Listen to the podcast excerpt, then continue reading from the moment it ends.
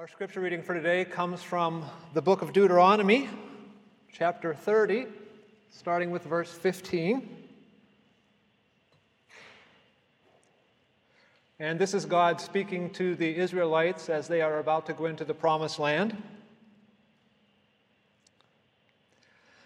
See, I have set before you today life and good, death and evil. If you obey the commandments of the Lord your God that I command you today by loving the Lord your God and by walking in his ways and by keeping his commandments and his statutes and his rules, then you shall live and multiply, and the Lord your God will bless you in the land that you are entering to take possession of it. But if your heart turns away, and you will not hear, but are drawn away to worship other gods and serve them, I declare to you today that you shall surely perish. You shall not live long in the land that you are going over the Jordan to enter and possess. I call heaven and earth to witness against you today that I have set before you life and death blessing and curse. Therefore, choose life that you and your offspring may live, loving the Lord your God, obeying his voice, and holding fast to him, for he is your life and length of days, that you may dwell in the land that the Lord swore to your fathers, to Abraham, to Isaac, and to Jacob, to give to them.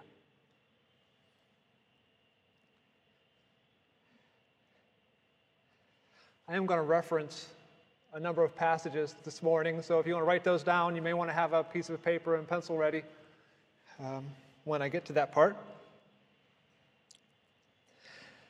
In my sermon last week, I spoke about the spiritual foundations of what we see happening in our culture today that is called the woke movement.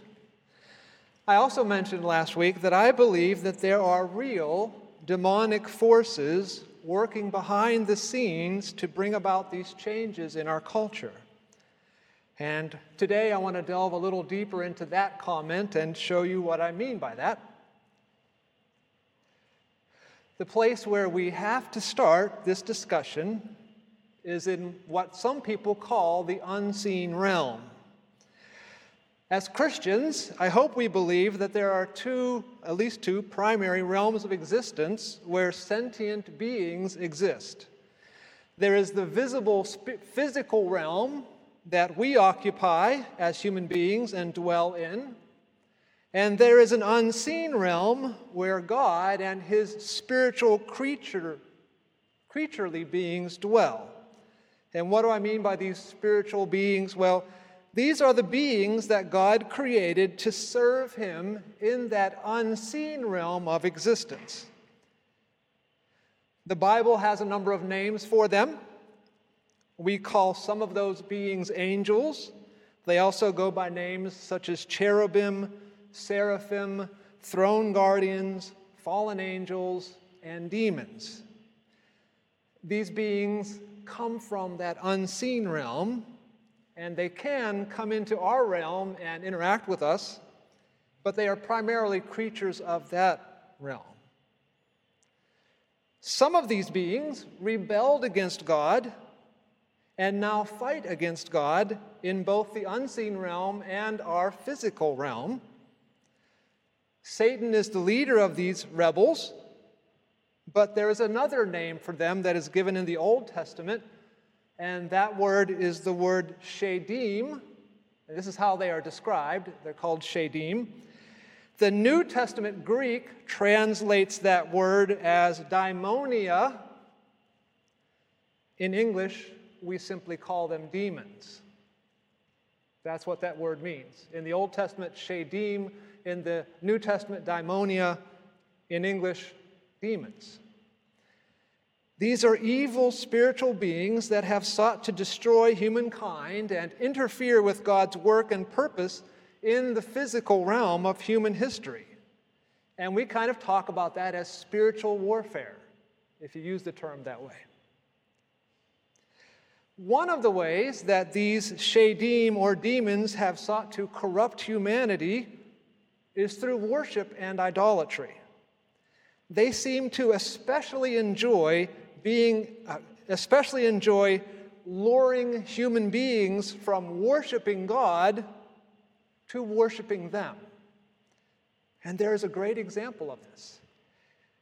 This is one of the three temptations that Jesus was confronted with by Satan, wasn't it? Satan said, or, or, the Bible says, again, the devil took him to a very high mountain and showed him all of the kingdoms of the world and their glory. And he said to him, All these I will give to you if you will fall down and worship me. So, what Satan wanted Jesus to do was essentially worship him. This is what these demonic creatures especially seem to enjoy because it pulls the true worship of away from God, the true creator, to these created beings. This demonic kind of worship becomes entrenched in the world after the events at the Tower of Babel in Genesis chapter 11 at Genesis chapter 11, at the Tower of Babel, God confuses the language and spreads humankind out across the face of the earth. After this dispersion, in Genesis chapter 12, God chooses Abraham and covenants with him to be his God and the God of his descendants, claiming them as his own people. But this is the question you may never have asked yourself what happened to all the other people and all the other nations of the world that God didn't claim as his own? There are a number of theories about this, and I don't have time to talk about them all this morning. If that interests you, I will be happy to talk about them. Or, and I'll put in a plug here, you can come to our Bible study on Genesis, where I will be talking about them. We're starting back up in August. But as the result of God withdrawing from the rest of the world, they inevitably fall under the sway of these demonic beings who set themselves up as gods and demand worship. These beings become the pagan gods and goddesses that define pagan worship outside of God's covenantal community for generations. And if you think I'm not saying that correctly, I'm going to take you to three passages that make this very clear one from the Old Testament, one from the Psalms, and one from the New Testament. In Deuteronomy chapter 32, verses 16 and 17, it says, They stirred God to jealousy with strange gods, with abominations, they provoked God to anger. They sacrificed to demons that were not gods. In Psalm 106, verse 36 and 37, they served their idols, which became a snare to them. They sacrificed their sons and their daughters to demons. And in 1 Corinthians 10 20, Paul says, No, I imply that what pagans sacrifice, they offer to demons and not to God. I do not want you to participate with demons. So it's very clear from the Bible that these God, these demonic entities are being worshiped as gods, but they're really demonic beings. And this is why God is so clear with his people that they could not worship these gods, that it was idolatry, that it was an abomination. And again, the call to worship today, the first two commandments are very clear about this. We shall have no other gods before Yahweh. This is also why God gave the Israelites the promised land and took it away from the Canaanites. God commanded Joshua to utterly remove the people from the land so that his people would not be tempted to worship these demonic creatures. Yet they did not listen. They did not completely remove them from the land, and they would continually give in to this temptation and worship these false gods and goddesses. They went by many names Baal, Ashtoreth, Molech, and others. This sacrilege, this abomination, would eventually lead to God's punishment of Israel and its removal from the promised land as a people. That's one of the reasons God clearly cites as to why they were removed from the land. Now, these creatures just didn't exist in Israel, they existed in all of the pagan lands. They went by different names in different regions. And really, it is not until the coming of Jesus and the spreading of the Christian church across the West that these demonic beings were cast out and were put down. It was the spread of Christianity, the faith of Jesus, that led to them being pushed aside and pushed out of the central worship of the people. But that doesn't mean that they were destroyed or that they were defeated or that they gave up. They still held sway in some areas of the world, and they waited patiently for their chance to return. And I believe this is the connection with what we see happening in the cultural West today. These demonic forces are returning in their influence.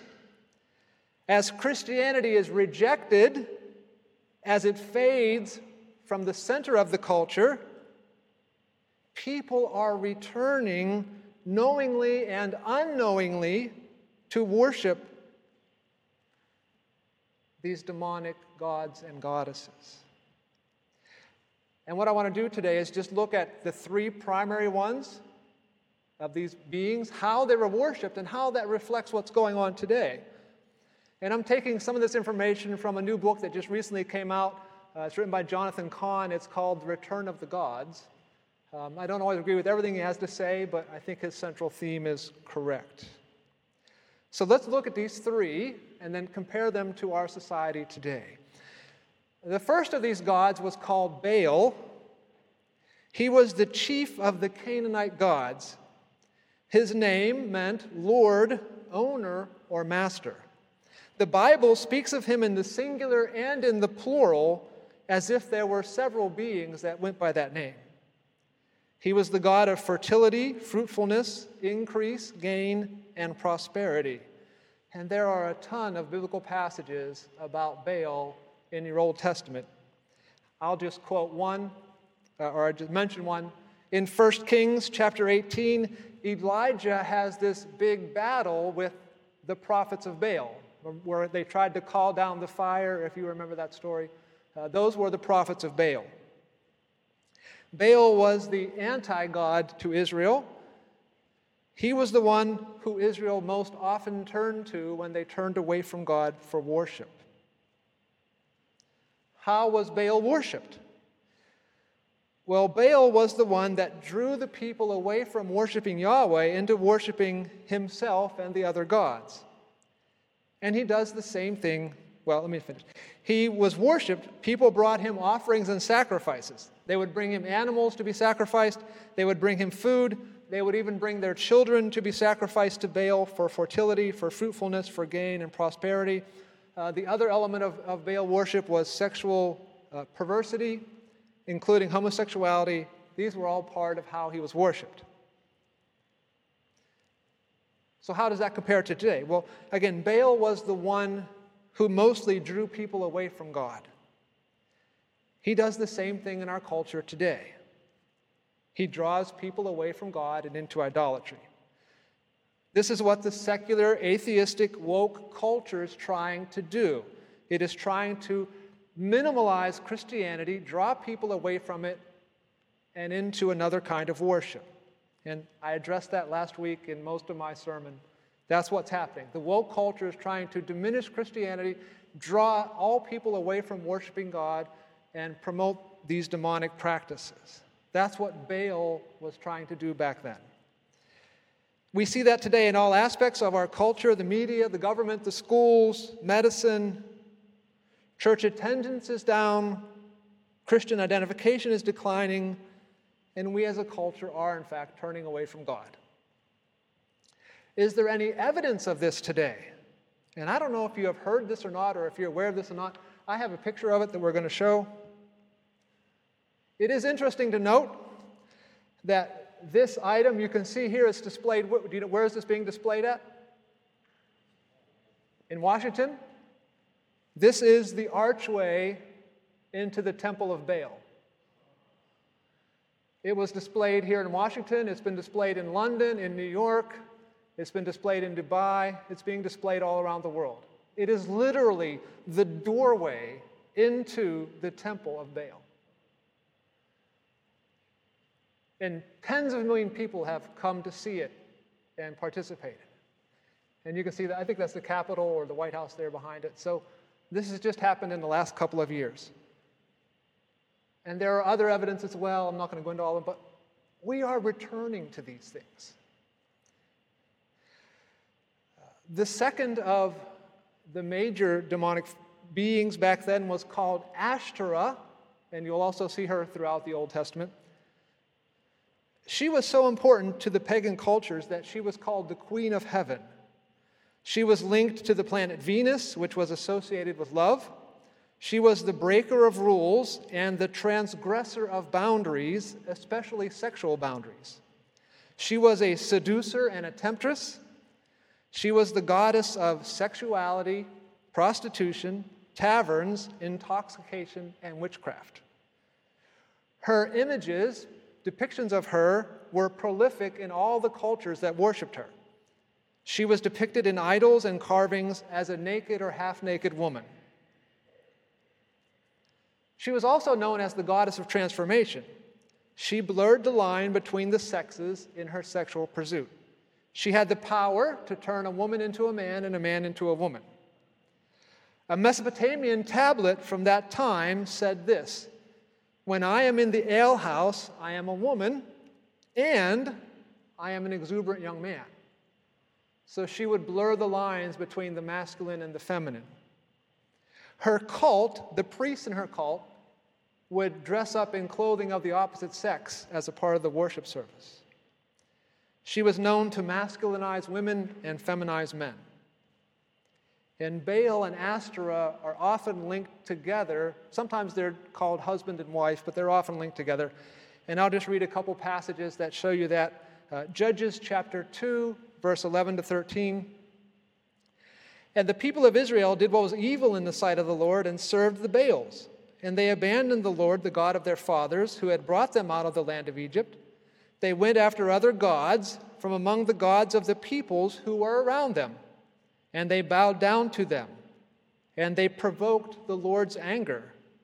They abandoned the Lord and served the Baal and the Ashtoreth.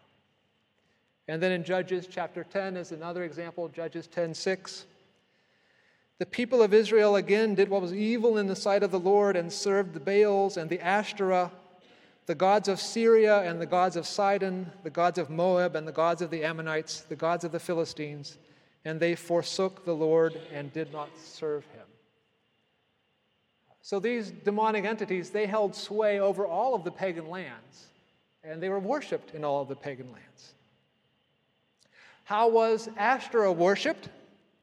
Her worship reflected her nature. She was worshiped through sexuality. Her temples were places of ritual sex acts and temple prostitution.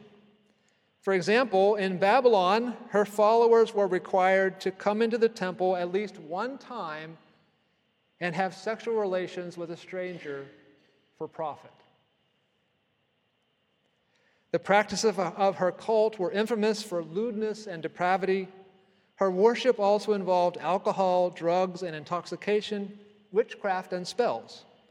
The drugs and the alcohol uh, diminished the inhibitions and awoke the mind to spiritual realities, while the spells and the divinations were used to improve fertility and to make people more pliable to these sexual pursuits.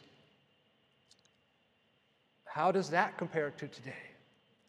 Wherever Ashtoreth went, sexual norms broke down and perverse sexuality flourished. I hardly doubt I need to convince you that that is where we are today. The entire sexual revolution that we have been going through in this country resembles and epitomizes the worship of Ashtoreth.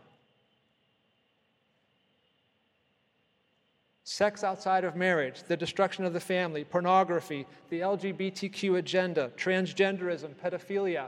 These were all practices that worshipers of Ashtoreth participated in.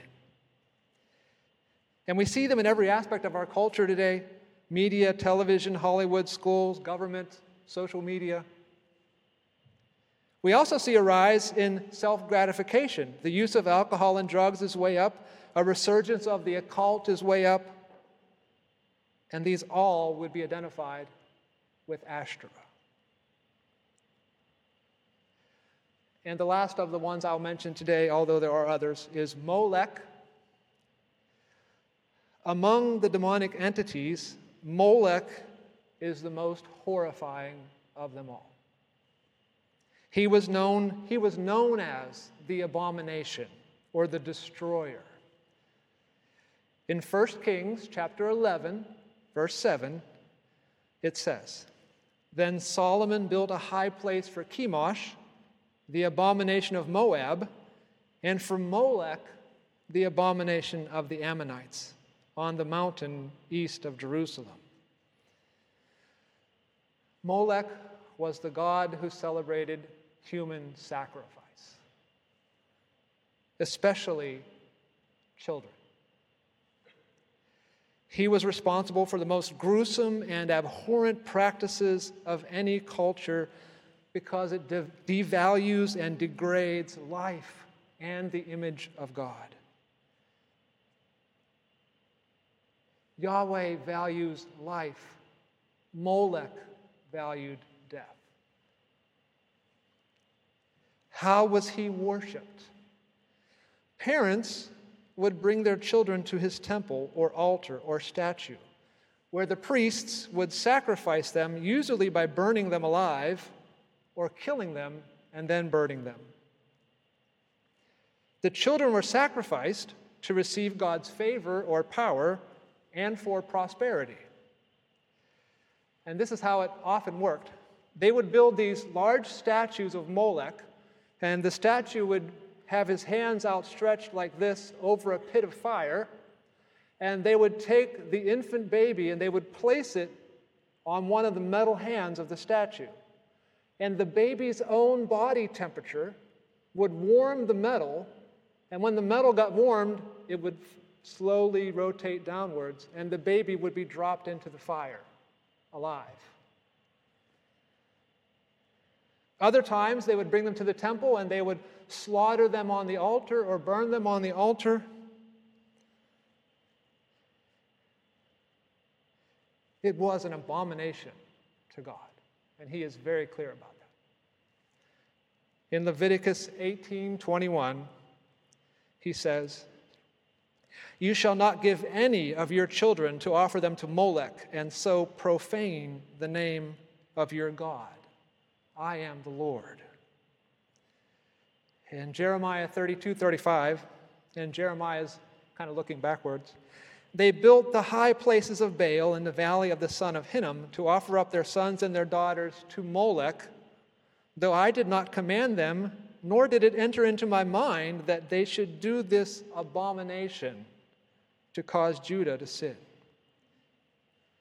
And just to make this point as clear as I can, I'm going to play a short video. This is an archaeological video where they excavated one of these temples to Molech, and you can kind of see how it worked. The city of Gezer is mentioned in the Bible several times and is located in Israel between Tel Aviv and Jerusalem.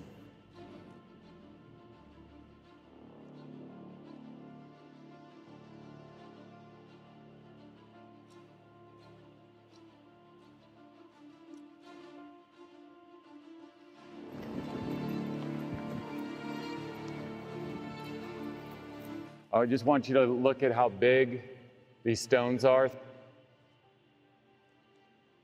So, in his excavation report, Macalister found a pit which he described as being filled with a great number of bones of human beings in a confused heap. And nearby was the skeleton of a young girl who had evidently been sawn asunder. She had been cut in half and found along with this the skulls of two other girls who had been decapitated, and this could be determined because of the cut marks through the vertebrae. And then Macalister says that all around the feet of the columns, that is the standing stones, Macalister discovered the skeletons of young infants. They were deposited in large jars, and the skeletons showed marks of fire. Started finding all over the place here around the base of these pillars jars with burned human babies inside of them. Okay, and this is from his excavation report. You can see the skeletal remains of a burned baby inside of the jar, buried ritually. Not just buried, but buried ritually. Now, how are they buried ritually? They're buried in a, in a place of sacrifice, in a sacred place of worship. So, in his excavation report, Macalister made a plan of the high place from the perspective of looking straight down on it. And then on this top plan, he marked with the letter J everywhere where he had found these infant jar burials. Look at all the J's J, J, J, J. See all the J's? Jar burials with not just baby bones in them, burned baby bones in them.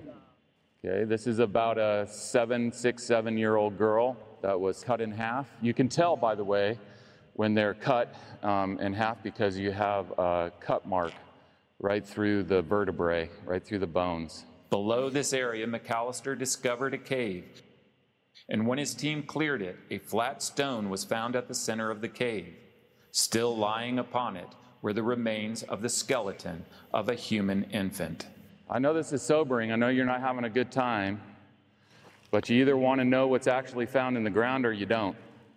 And it's important to know what's actually found in the ground. So essentially, for Macalister, it was like excavating a crime scene. What happened here? What was going on? And so he had the evidence, but he still needed to interpret it. And what Macalister used to interpret what he'd found in the ground was the Bible.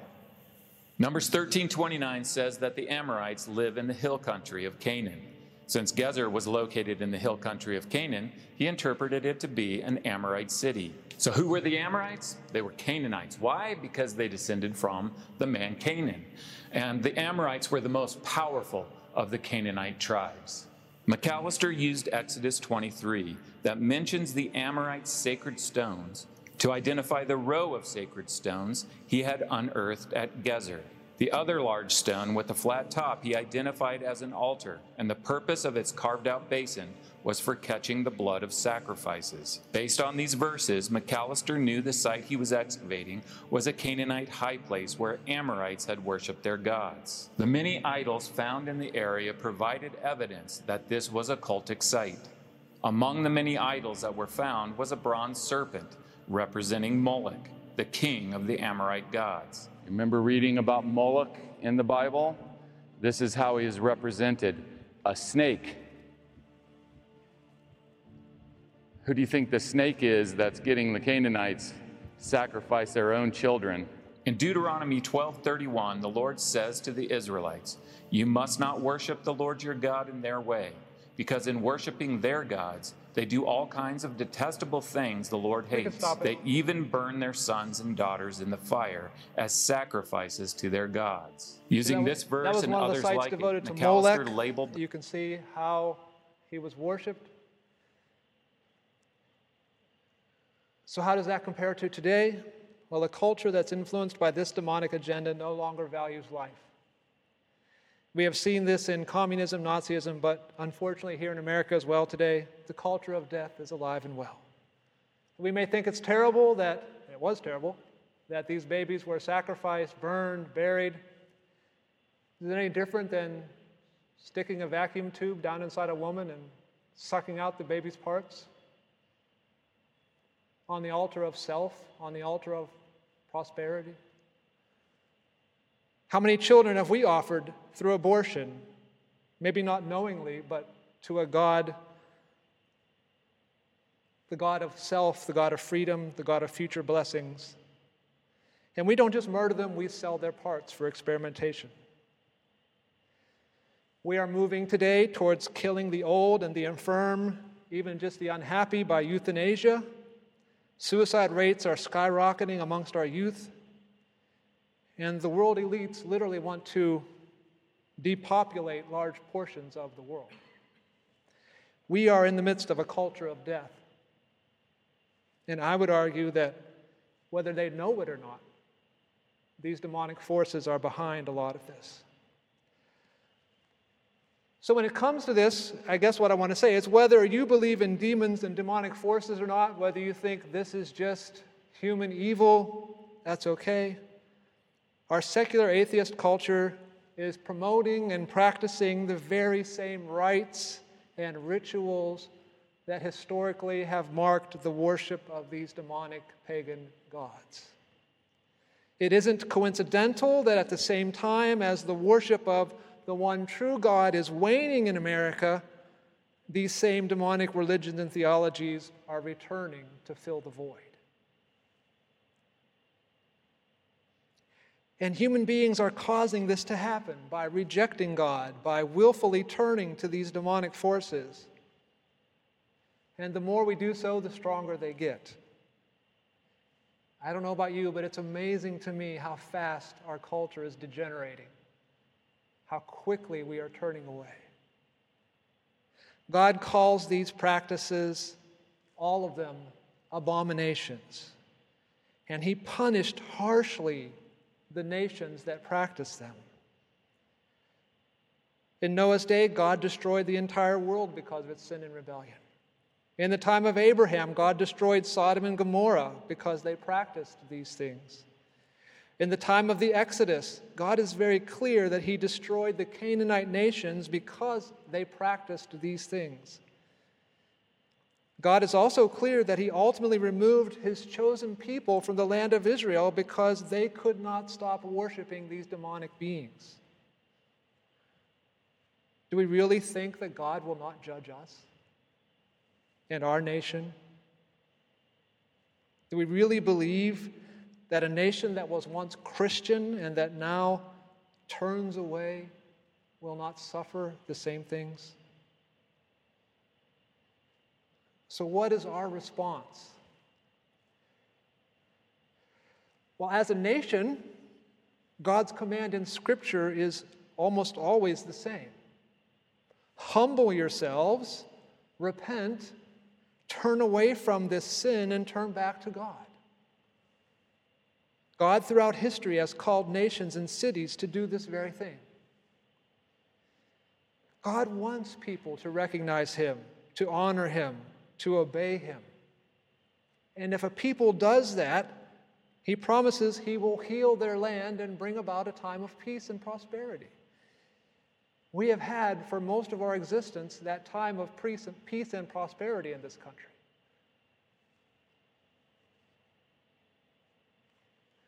But that has changed. And the more we delve into this evil and its practices, the more it seems that God can only bring about some type of punishment upon us. I don't know the mind of God. I don't know what He's going to do. He's sovereignly in control. I don't know what's going to happen ultimately. But we need to change. And I think churches are going to be the only source of that change because we're the only source of God's law, of God's teaching, of God's love and God's grace. And if we don't speak up and we don't lead this country back to the worship of God and away from these other things, it'll be our own fault. I'm not saying that's going to be easy. But we need to be out there, engaged in the culture. We need to be standing up for what God has taught us is right and true and beautiful, for what leads to human flourishing, to family, to the right kind of sexual practices. As individuals, to whatever degree we have or do participate in these things, we need to repent and turn away. And I know there are people, probably in this church, that have maybe been involved in some of these things. I'm not here to condemn anybody. God's not here to condemn anybody because God's good news is if you repent, if you turn back to Him, there is nothing that cannot be forgiven. He is waiting with open arms. And I'm always just reminded of the parable of the prodigal son who takes the father's wealth and goes away to a distant country and spends it all in licentious living. And then when he finally turns and comes to his senses and comes back, what does the father do? He runs to him, he welcomes him, he lavishes blessings upon him. That is the good news of the gospel. We can turn at any time back to God, and He will welcome us, love us, forgive us, because Jesus Christ paid the penalty for all of that. So, as individuals, the answer is, as I suggested last week, that we stand up for God's truth and that we work to bring people out of these lifestyles, that we share the good news of the gospel. Because God wants nothing more than for lost people to repent and return to Him for his children to come back home to him. And I know this is not the easiest topics. I feel like I've been the bearer of bad news these last two weeks. But uh, I think we need to be aware of these things. I think we need to know what the culture is up to and what our role in the culture is. We are to be salt and light into this culture that is denying God and turning away from God. And we need to continue to proclaim that gospel, continue to change people's lives, continue to be a source of truth and love and grace and mercy in this lost and fallen culture in which we live. Amen.